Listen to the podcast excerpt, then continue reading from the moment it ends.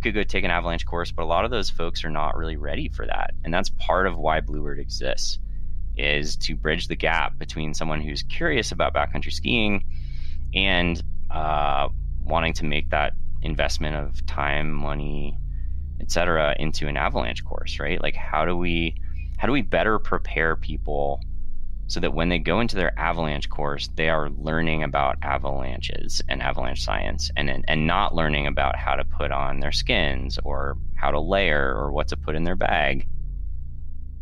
Hello, everyone. Hope you're all doing well. This is the 22nd episode of the Out and Back podcast presented by Gaia GPS. As always, I'm your host, Shanti. Glad to have you back with us. Today, for the first time in a month, we're going to take a step away from focusing on avalanches and all the things that can go wrong in the backcountry if you're not careful. And we're going to focus on a different backcountry skiing subject that's less scary, but is also really super cool. Today, as you heard from that opening quote, Mary and I are sitting down with Eric Lambert, who's one of the co founders of Bluebird Backcountry Ski Area. The reason we're talking with Eric is that Bluebird is a new type of ski area, or should I say, it's a new concept for ski areas. I'm not going to go too far into the details before we actually start talking with Eric because we don't like leaking spoilers. And after Game of Thrones, I've had enough with spoilers. Anyway, all I'm going to say about Bluebird Backcountry, and I'm also saying this because I realize we have an episode description and you may have read that description to get the gist of it, is that Bluebird is a ski area that doesn't have lifts. Why? How? Who? What? When? Where? Why? Well, we're going to get into all of that with Eric today. So stick around for it, and you might just have figured out a place you're going to want to hit up this year for skiing. But first, before we chat it up with Eric and learn all about Bluebird, I got to give you all a quick reminder about Gaia GPS. Since you're listening to this podcast, yes, I'm talking directly to you, my beautiful, wonderful out and back listener. I wanted to let you know that Gaia GPS is providing a super special secret discount to everyone who's a listener of Out and Back. Right now, if you go to GaiaGPS.com slash podcast, you can get up to 50% off on a Gaia GPS membership. And if you're doing backcountry skiing this winter, then, dude, you're going to need Gaia GPS.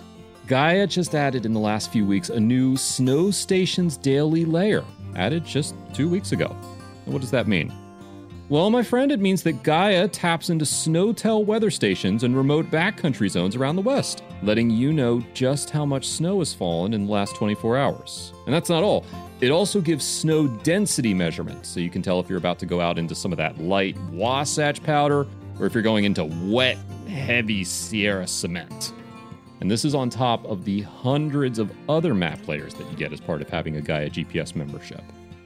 Oh, yeah, and there's this little catch that if you go to Bluebird Backcountry this winter, you'll get a free Gaia GPS membership to go along with your ski pass. Just a little thing I thought we'd mention. But if you can't make it to Bluebird, don't fret, my friends. You can still get that sweet discount by going to GaiaGPS.com slash podcast. So check it out and save a little money in your pocket so you can have that extra beer and slice after you're done on the slopes. All right, everyone, let's talk with Eric and let's learn a little bit about Bluebird Backcountry.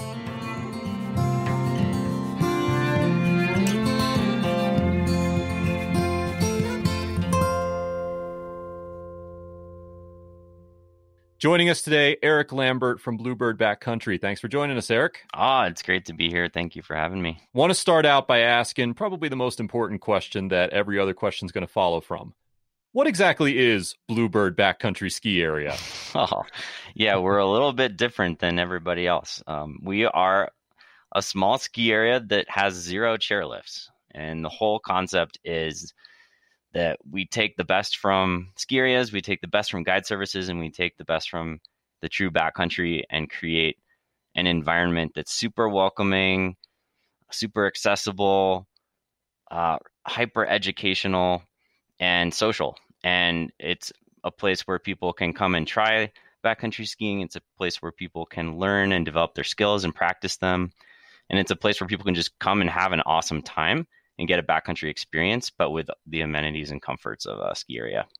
So, kind of a backcountry ski area, a ski area without lifts. Um, is there any other kind of ski area out there like this, or is this the first of its kind? There are a lot of places doing uh, little slices of what we are doing, but we're the only place we know of that puts all of those amenities in one place and is really designed around learning and adventure and um, takes the whole avalanche education program and backcountry education and um, ski patrol and the comforts of food and warming huts and all those things and puts them all into one place. And so, where did this idea come from? yeah, well, my business partner Jeff took his brother out skiing one day, backcountry skiing for the first time. And his brother had this amazing day and got like a little blister, but basically the short version story is he had this awesome day and was like, why doesn't everyone do this? And can I just buy backcountry skis and use them in bounds and out of bounds? And Jeff's like, well, yeah, you might want to like get some training and education first, but but totally like this you could totally do that and that is a good question. Why doesn't everybody do this? And you know, backcountry skiing has really enriched both of our lives and we're people who want to share that and we want to figure out how to take these uh, barriers to entry that are really high around backcountry skiing and try to knock those down a bit and make it something that can be shared more easily in a relatively safe, comfortable environment that's more conducive to learning. What are the main uh, barriers to entry that you find with backcountry skiing as opposed to like resort skiing? Well, I'll, let's just back up a minute. A lot of outdoor sports are intimidating and a bit elitist, right? And it's maybe hard if you don't know someone already who can help you get started. Um, oftentimes, it, it's hard to know how to begin or what gear to use or how to dress or where to go. And backcountry skiing and rock climbing and other dangerous sports that have these these real challenges make that even more difficult to uh, to get started because you not only need to know where to go and what to wear, but there's expensive equipment, there's a bunch of education, and it's not just like you check the box and get the education. You need to practice that. You need to know how to use that and to really develop your competence in that out of bounds area before uh, you're putting yourself and others at risk. And so, if you don't have that mentor to show you all that, show you what gear to buy, show you how to use it, show you where to go, and then help you practice and learn in that environment on snow, um, then there's no good way to learn. Everything's dangerous or expensive or both. So uh, we believe that it doesn't have to be that way. And if we can create an environment that allows people to ease in and then gives them a, a more comfortable place to go, that will improve learning and actually allow people to get more time behind the wheel on their skins, right? Like to get more time um, out in that actual environment so that they can practice and and develop good habits and um, take that learning then into the out of bounds more confidently. So at this resort, then that means it seems like we're catering to people of all skills at uh, at Bluebird, where you're going to have first timers, maybe even never evers doing backcountry skiing? Like, are they part of the audience or like should people who have at least a little bit of experience be coming here?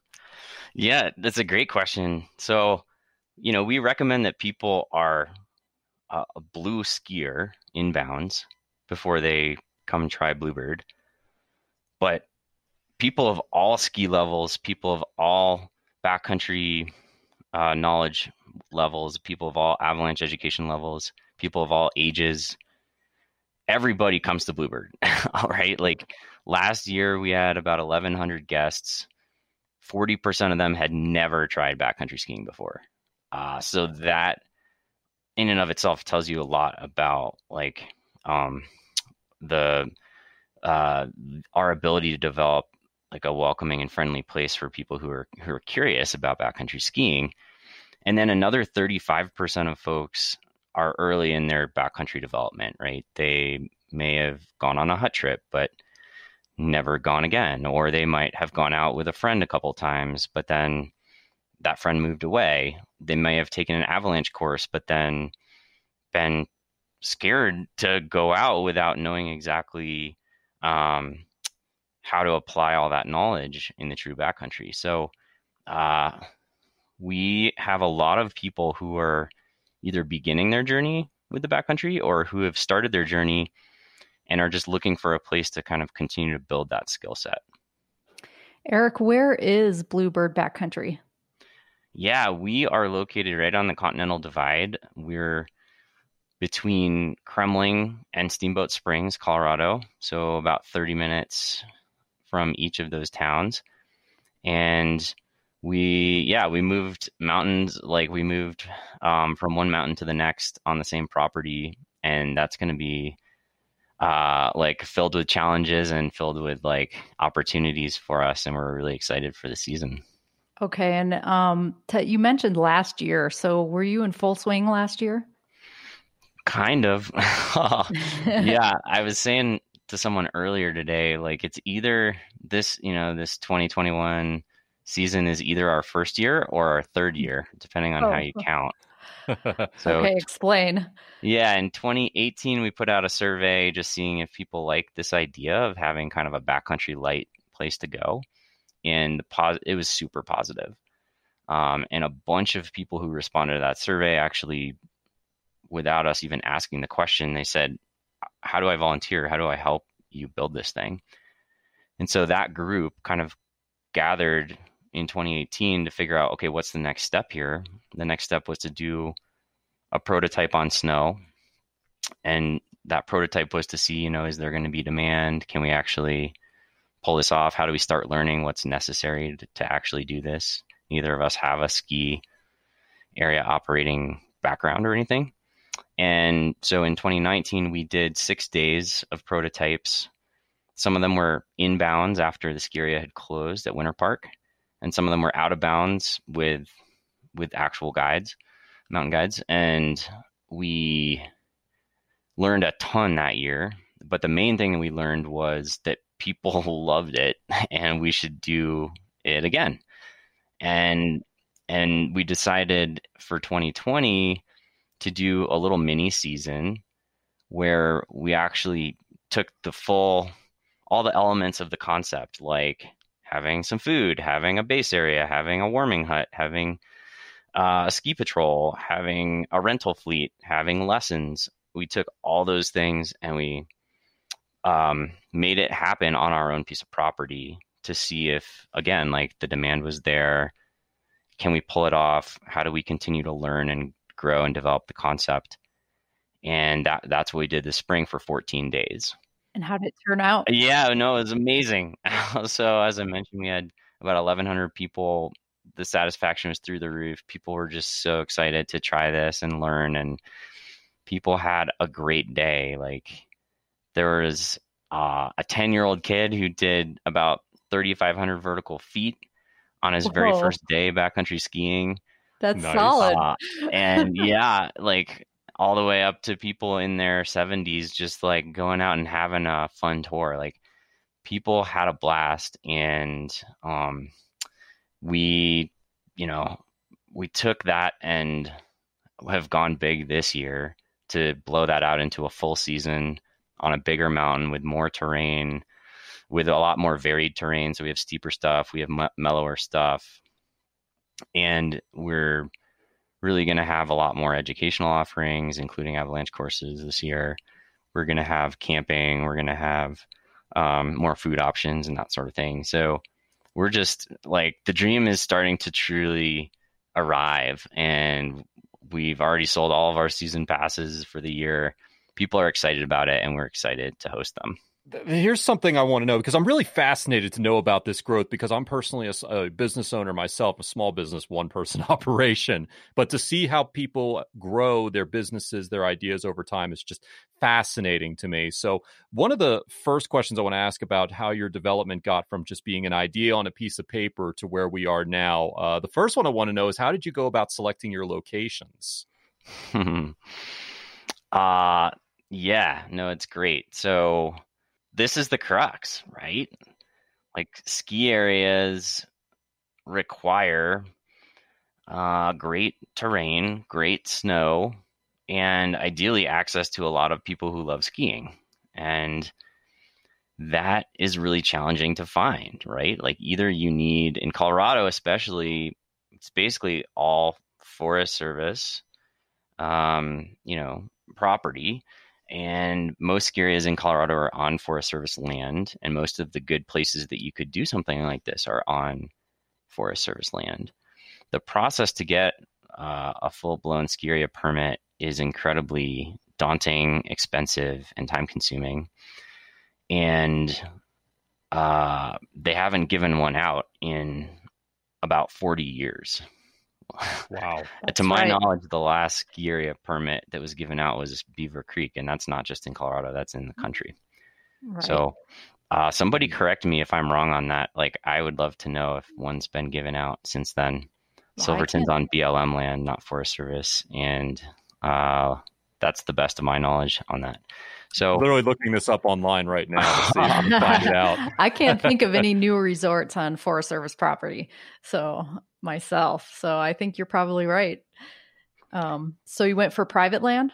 Exactly. So to be able to get this off the ground a little faster and a little leaner, we did a systematic search of private parcels and just networked as best we could to figure out how to how to find this property.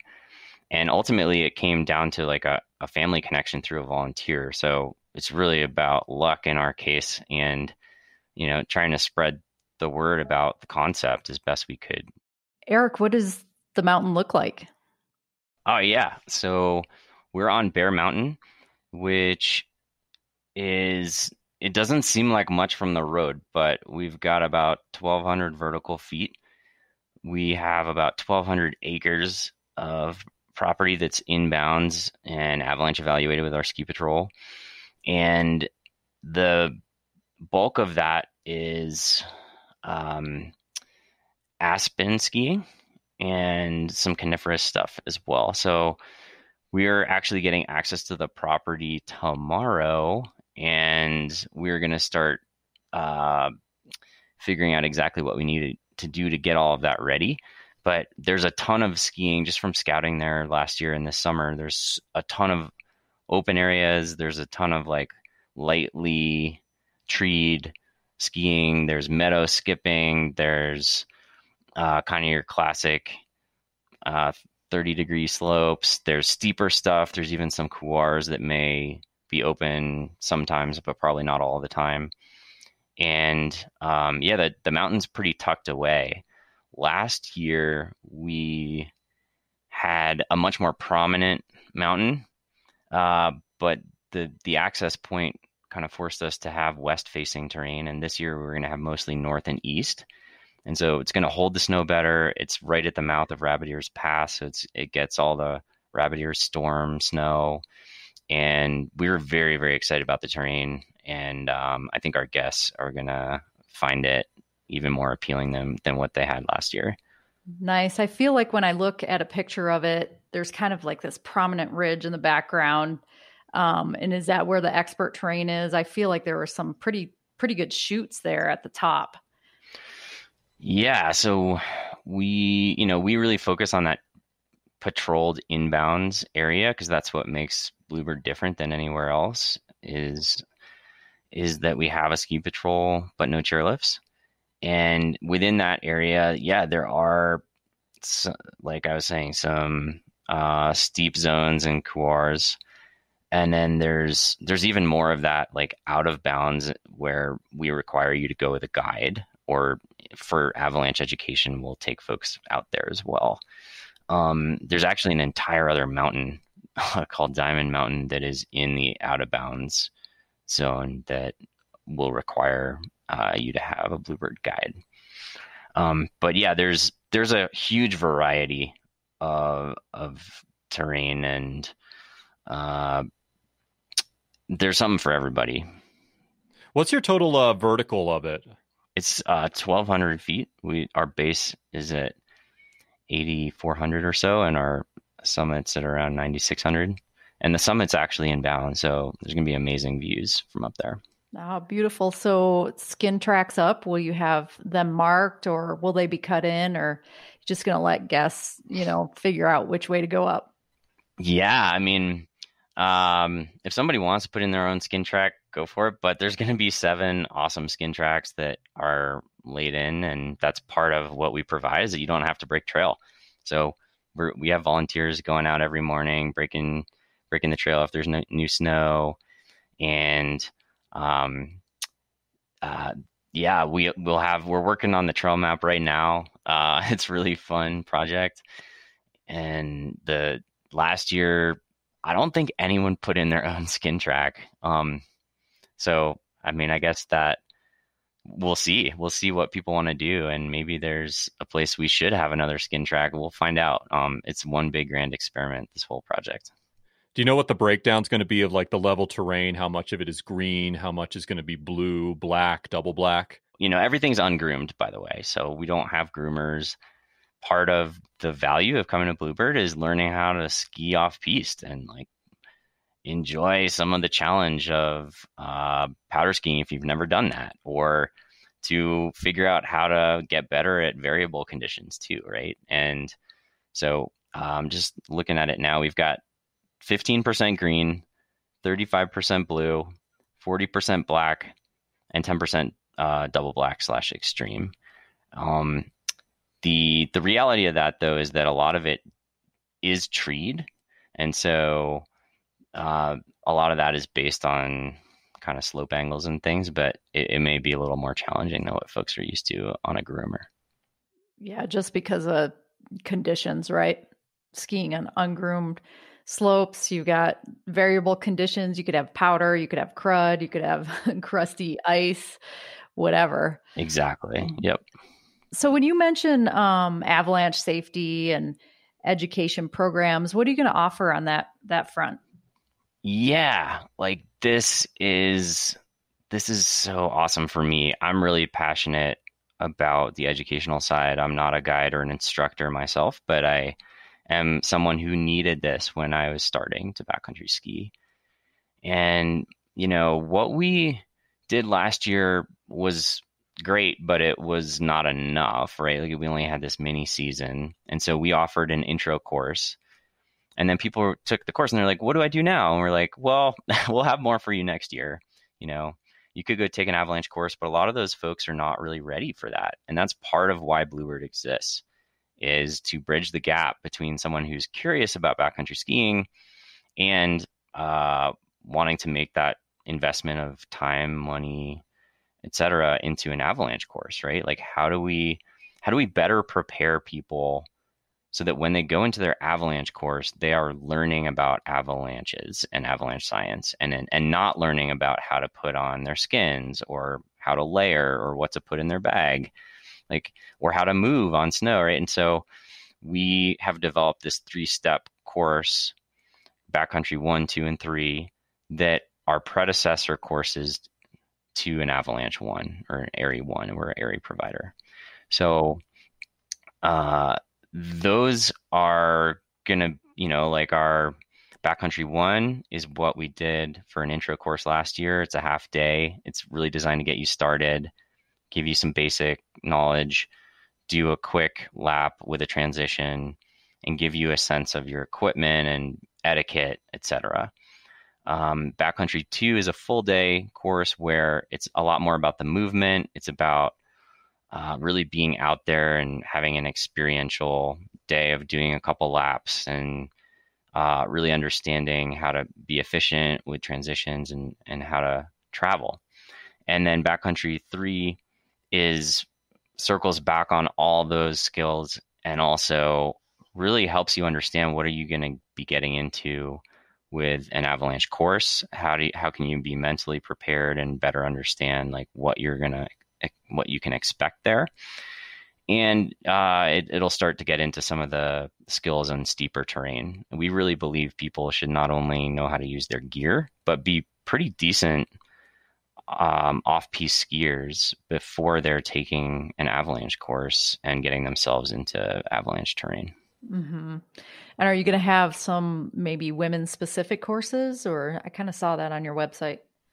Yeah, so you know, after those backcountry one, two, and three, which are really designed for kind of the beginner or the intermediate person who's just kind of getting getting started, um, we will have AIARE courses, so an Avalanche 1, Avalanche 2, and an Avi Rescue class.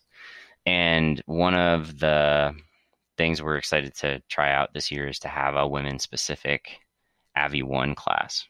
And we'll probably experiment with some additional like women specific things. Like a lot of our guests um, are women and excited to kind of learn and um, like the more we can do to put people who are like minded together, the better the learning experience often.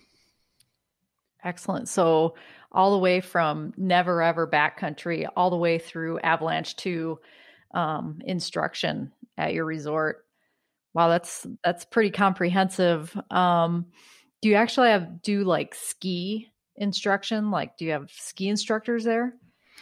Yeah, great question. So that's something we've debated quite a bit. Uh, we may do that in the future. We are not doing it in a formal way.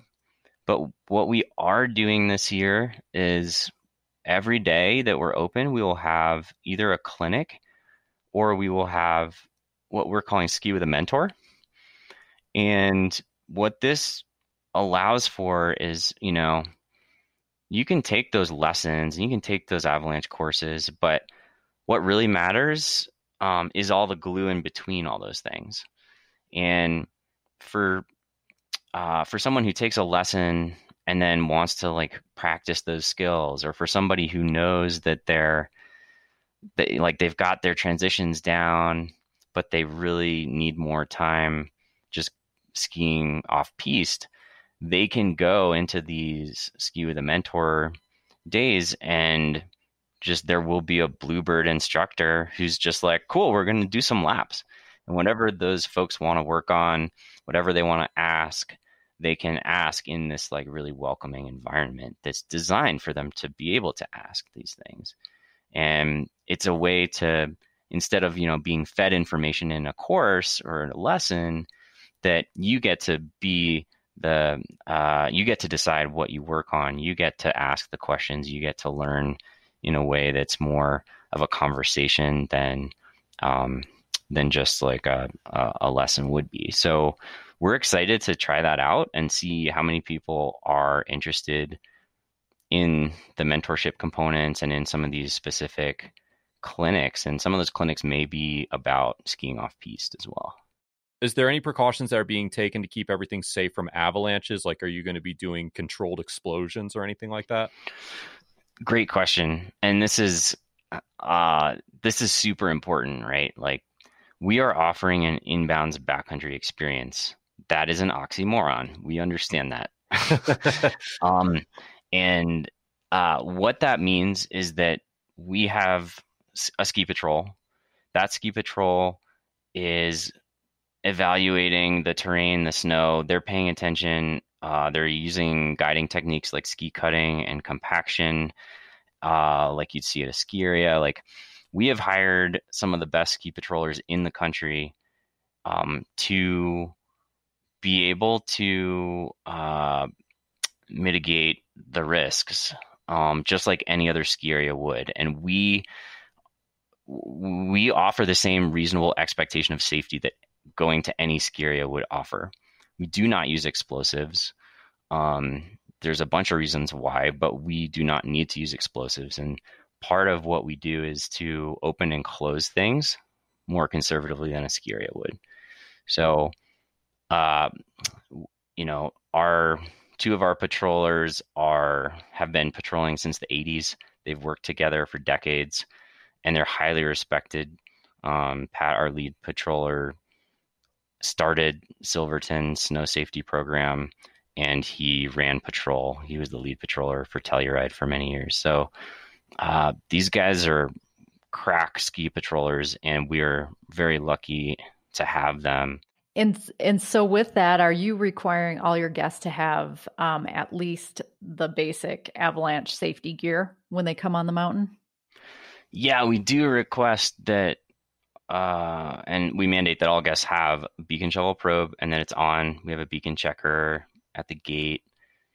And um, one thing that's different about us is that we actually have a sign in and sign out process on the mountain. So we limit our guests to 200 a day, and we literally will check you in when you enter the mountain. And that, you know, we don't have chairlifts, so sweeping is uh, not really something that we can do like a traditional ski area would. So this is our method for ensuring that everybody's off the mountain safely. Um, and yeah, part of the reason we require beacon shovel probe is is not that we expect that they'll need it um, in bounds because we are doing this AVI evaluation and we have ski patrol there, but it's to instill good habits. And if part of you know what, first of all, everyone should be carrying that in the backcountry and they should know how to use it. Um, we have a beacon park so people can practice and learn how to use their beacons, even if they're not in formal instruction. And then on top of that, uh, we believe that skiing with a pack is just part of the deal, right? Like that's something you need to get used to. And it's important that people have water, that they have food. Um, and we will be selling those things on site, but you know, we want to give people a reasonable sense of what it's actually like to be skiing out of bounds. And skiing with a pack is something that you'll be doing every day that you're out of bounds. So maybe the goal of Bluebird Backcountry is to get people started, get them in the right habits, and eventually they'll fly out on their own outside the resort. Is that right? Absolutely. You know, we have two kinds of guests. We have guests who are interested in learning and developing those skills in order to use Bluebird as a stepping stone to go out of bounds and do so properly. And then we have guests who are just like, Bluebird's more fun. I want a bathroom. I want food. I want a social scene. I want these things that I get at a ski area, but that I don't get in the true backcountry. And you know, our our best analogy is like a climbing gym, right? So if uh, you know we're solving for all the same things that a climbing gym solves for, improving access and fitness, improving education, creating a social center, like these are the same things that we care about with backcountry skiing. And uh, there's a lot of people who just go to the gym, and there's a lot of people who go to the gym and like to climb outside. And so uh, we believe that as a kind of an educational center, that we should be serving um, both of those audiences and meeting people where they're at, doing so in a really welcoming and friendly way, and then helping people advance in the ways that they want to. But if if part of what they're looking for is to have a more comfortable place or a place where they ha- are t- are able to take less risk, but have a similar experience, or if they're looking for a place that's just more fun and social, and we have a really fun grassroots scene up there, um, they can get that at Bluebird. And what we're doing is different than anything else that's out there in the ski world today. So um, I think some people just choose Bluebird as as the place they want to go. Sounds cool. like a lot of fun. I'm trying to envision the lodge. What do you do? You have a lodge out there? oh, yeah. She was at, that was the same question I was going to ask. I was going to say, as someone who's domestic, who's a little more domesticated, I'm like, tell me about the lodges. What am I going to see in the lodges? And what kind of beer do you have? oh. so What's yeah, going? we have um, you know, I we are something that's really cool about what we're doing is that at least right now we're super leave no trace. You can go check out our Instagram from last spring to see uh, our where our base area lodge was, and and then two months later what it looked like. It's just a grassy field. And so we have a weatherport structure, which is basically a temporary building. It's super nice. Like we bought it new it's a 45 by 30 foot structure, so it's really big. Um, that's where the rentals are based. It's where you can check in and get your pass. It's where you can get some food. Um, we have just portable toilets outside, uh, and yeah, it's like it's the center of uh, of the base area, and you know, there's not too many ski areas where you can just you know, pull up right next to the lodge and the slopes and put your boots on. So we we love the little vibe we have there. And then we have two warming huts that are up on the mountain as well. So this year, uh, little sneak peek. We're gonna have these like cool white geodesic domes up there, and nice. that'll be um, fun. Yeah, like they're gonna be great for marketing photos. but yeah, they're gonna be fun places to hang out up there as well. And obviously, like we're taking COVID really seriously, and we'll have like restrictions on how many people can be inside at any given time. But it'll be great for people to warm up their toes if they need to, or to get a hot chocolate or whatever they need. So you mentioned rental gear. What kind of rental gear do you offer? Yeah, we have one of the bigger backcountry rental fleets in the country. We bought all of it new last year, so it's it's super great stuff. We're using Black Diamond skis. We have about we'll have about a hundred pairs of skis and about a hundred pairs of boots. Um, up there we have we'll have about thirty or forty split boards and uh, from Weston. They, like all these folks have been great partners with us, and then we rent packs that have beacon shovel probe as well. So um, we have the full kit for for everybody. We definitely recommend reserving things online in advance, partly because we have a, a user cap every day, 200 people, and partly because even though we have a ton of equipment, like we have a lot of guests who do rent equipment and have loved it. So we just want to make sure that you can reserve it. Um, and we so we definitely recommend reserving that stuff in advance. Do you have gear that you use for navigation? So yeah, we are. You know, we're gonna have you know your classic trail map, and we're having fun building that right now. But a big part of backcountry travel is being able to orient yourself and know where you're going, and to plan a trip, and then to make sure that you're on the right track. So um, we're really excited to partner with Gaia this year and to uh, offer all of our guests, whether you have a season pass or a day pass, you'll have a Gaia GPS um, membership. And there will be a digital map of Bluebird available to our guests. And um, we're really excited about that. Number one, like to be able to just give people a little more confidence about where they are. Uh, and number two, because map, like a digital map, is an essential tool. It's you know every guide, every everyone who knows anything about backcountry travel knows that you want to have a paper map and you want to have a digital map, and you there's a lot to do to prepare and plan for a day out. So uh, maps are maps are an essential part of the kit, and um, we're excited to to be partnering with with Gaia. Oh, and and so are we. We're excited to be the official map of Bluebird Backcountry this year. So people will be able to actually download a folder with uh, the Bluebird Backcountry area. Yeah, for sure. Yeah, we're going to build it out so that everybody's oriented and that people know where the different skin tracks are and where they are in relation to them and where the different um, downhill zones are and what the difficulties of those zones are. Um, it's going to be great. This is a genuine question. It really is. Why why did you choose Gaia for the navigation? I've been using Gaia for geez, 10 years. Um, I've, you know, I've uh, really enjoyed it and you know there's there's a there's a ton of power in there right? Like uh the the ability to see the slope angles the ability to plan out a track in advance and then to follow that track the ability to record a track as you're going. Um, i even I got a special treat from a friend once that has all of the 10th mountain division huts, like all the tracks in and out of the huts are like marked.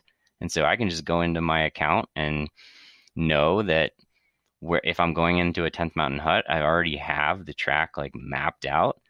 So, you know, I like a sense of adventure, but I also want to have a tool that I can rely on if the adventure goes sideways. Um, and I've been able to, to rely on Gaia for that. That's great. Um, you could plan a trip. You use a, you know, we also have that avalanche forecast layer that you can use to lay on top of your map and see what the avalanche centers are forecasting for that day. I'm not sure if if your area would be on that or not. Do you know?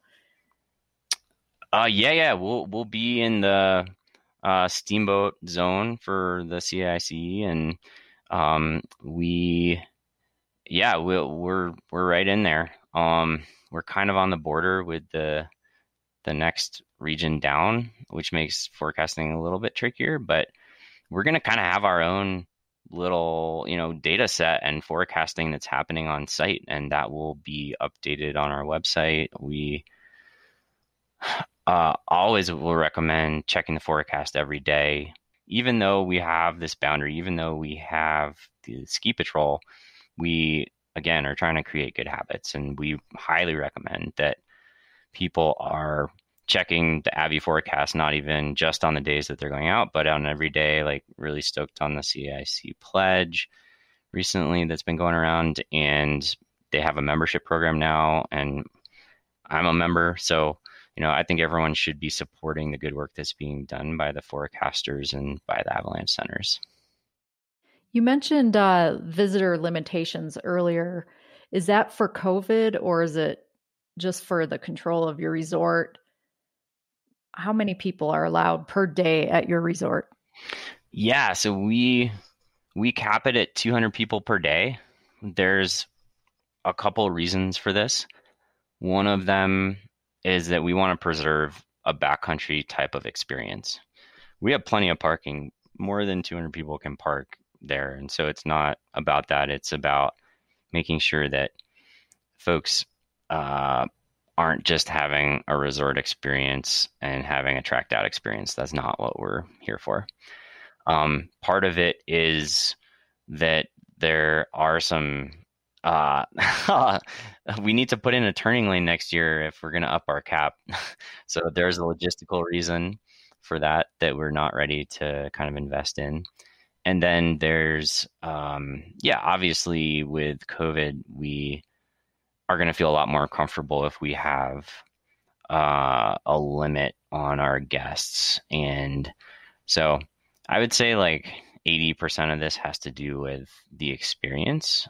Um, and the other 20% has to do with logistics and social distancing, though we're pretty well set up, right? Like, I think part of the reason our season passes have sold out is because people are a little worried about the reservation systems with other ski areas and how are they going to be able to you know do they want to be on a gondola or a chairlift or in a cafeteria with a bunch of other people? And bluebird just naturally offers uh, an easier way to kind of be able to kind of set off on the skin track on your own or with a small group and to get away from the crowds and so, can you make a reservation so you don't get skunked and drive all the way out there and then go, uh-huh. oh? yeah. So we, yeah, we are recommending people make reservations. Our reservation system will be up around Thanksgiving, maybe a little after that, but uh, we are highly recommending people book that um, so they don't get skunked.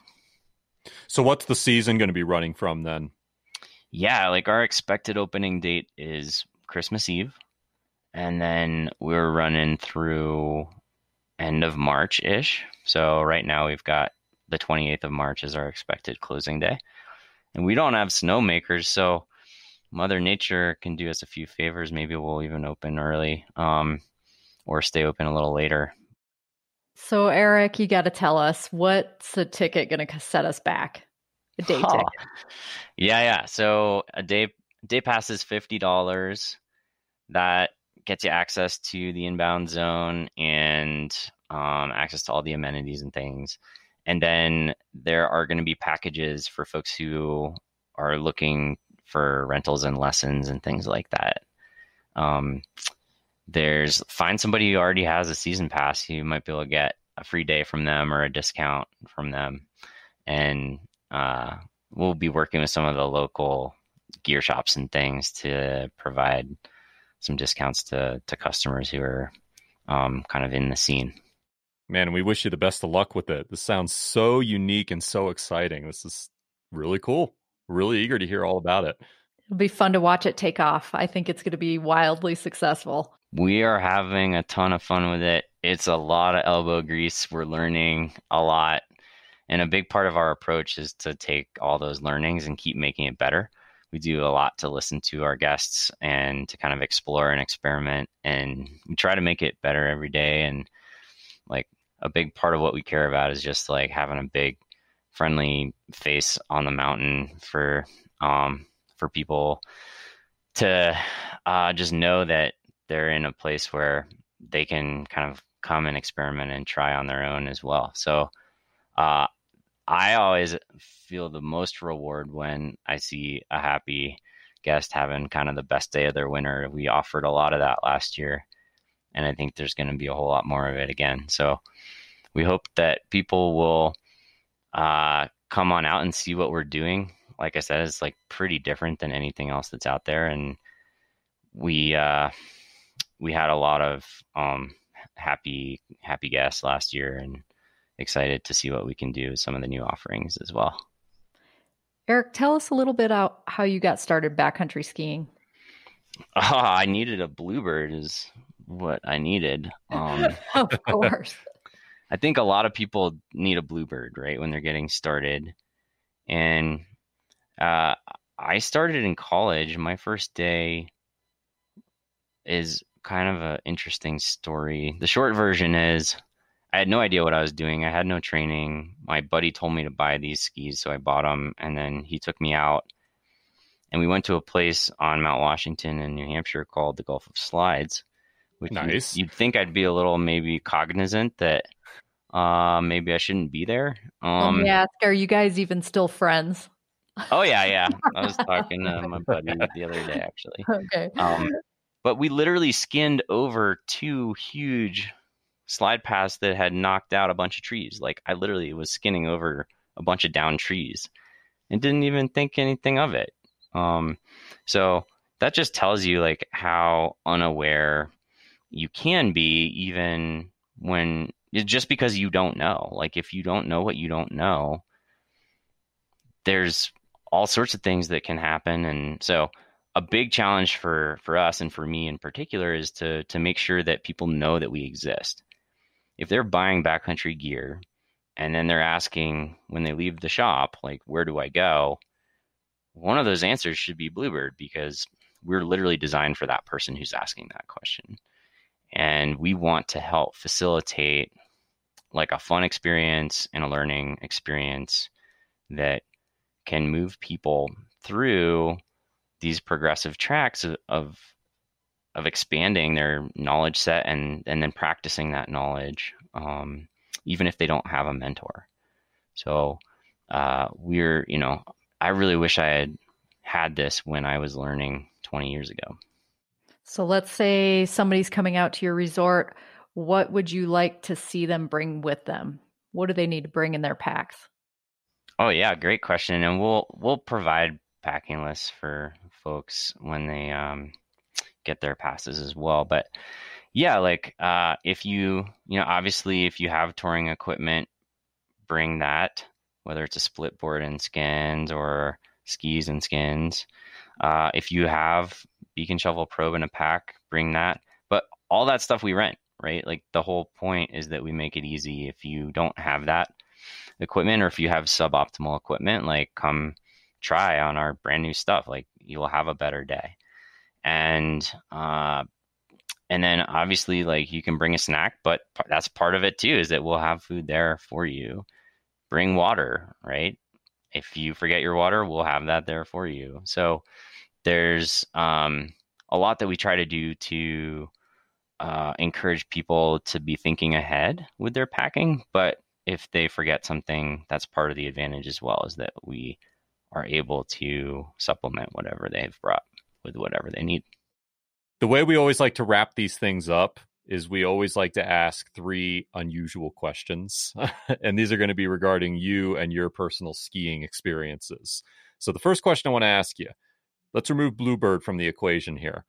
We talk about last meals, but I'm going to ask you about a last ski question. What would be your last ski location? Resort, backcountry, where in particular?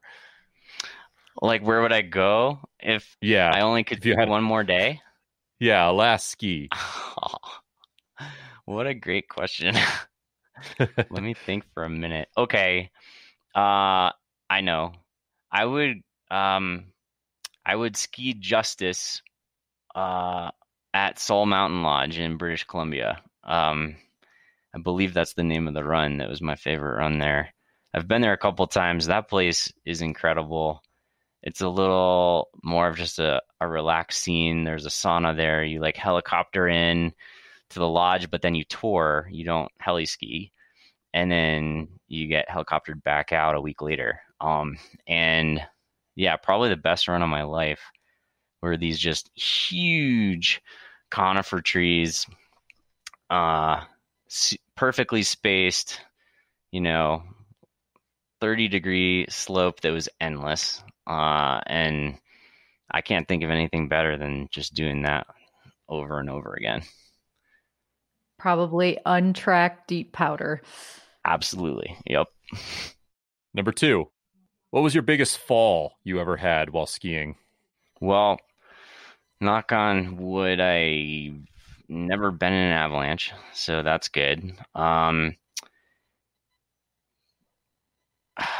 oh, I think my biggest fall is that my buddy Chris took me on a very steep run where there's some mandatory cliff drops and I'm not really like I love going fast, but I'm not much of someone who's any good in the air. That's true for skiing, for mountain biking, and everything else. So uh, I'm sure I biffed it pretty good um, a few times on that run. And number three, a nice easy one. What's your favorite post ski drink? Oh, Coors Banquet. nice. That one's easy. You're gonna have Coors Banquet at the lodge? Oh yeah, you asked me about beer before. Yeah, yeah. We actually looked into getting a liquor license. I think with 200 guests, it becomes a challenge uh, for it to make any sense for us, and we have a million other logistical challenges um, going on. But um, that doesn't mean you can't like show up with your own cooler and do your thing. So uh, yeah, the Bluebird vibe, the Apres vibe will be strong, and um, we're you know, we're really, really excited about uh, being able to have camping. So we don't have hookups or anything, but we will allow people to stay overnight, and that's exciting because, you know, it's it's a long drive from the front range. A lot of our guests are from the front range, and this will allow them to kind of extend their stay and get a like a full cultural experience that's multiple days. You know, so uh, that that's exciting, and um, exactly what we're doing with food is TBD, but we're we're gonna make sure that there's like some great ways to hang and kind of enjoy yourself and kick it around a, um, a fire pit kind of thing. Yeah, I imagine there'd be a big fire pit down at the lodge there. For sure, we had cornhole up mid mountain last year, so yeah, we we know how to have fun. If I ever make my way out there, I'll bring the big log and have Hammerschlag in there too. that sounds sounds like a blast. Well, Eric, want to say congratulations to you and Jeff for getting this started. This sounds fantastic. Uh, we wish you guys the best of luck this year, and uh, maybe me and Mary will just have to swing over there at some point to check it out. Yeah, I'll be pretty disappointed if you don't. So definitely want to take some laps with you. Well, I live in Salt Lake City, so it's not that far away. I don't think. No, you can make it. You can make it. yeah, yeah, I'd say so. So, all right. Thank you so much. And hopefully, see you and a lot of other folks out on the mountain this winter. Likewise. Take care, Eric.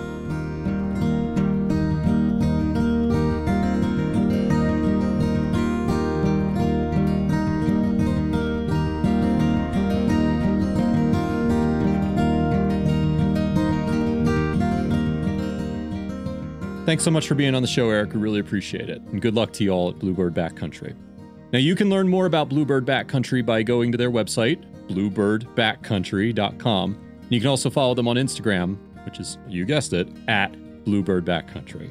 Also, while you're on Instagram, don't forget to check out the Out and Back Podcast Instagram page that we recently launched, at Out and Back Podcast. And one more thing. Don't forget to swing over to GaiaGPS.com slash podcast, G-A-I-A-G-P-S.com slash podcast, to snag that really sweet 50% discount on a Gaia GPS membership. All right, coming up in two weeks on our next episode, we're actually going to have two people on the show, a guest and a guest host. Our guest host is going to be champion freestyle skier Sophia Schwartz. And she's going to talk with us about how she transitioned from mogul competition to backcountry skiing and why the hell she did it. And then together, me and Sophia are going to be talking with our guest, Sean McCoy of Gear Junkie, which is an outdoor gear review website. And together we're going to be talking with Sean about the type of backcountry gear that you might need to be able to go out and have a good backcountry skiing experience. So, if you're trying to figure out what type of gear you need for going out into the backcountry this winter, going to make sure you want to tune into this episode with me, Sophia, and Sean. Also, by the way, Sean and Sophia ski on the same skiing boot. So, if you want to know what boot they specifically love and which one you should be using, make sure you tune in two weeks. Until next time, this is Shanty along with Mary, and we'll see you in two weeks on the Out and Back podcast presented by Gaia GPS. Take care, everybody.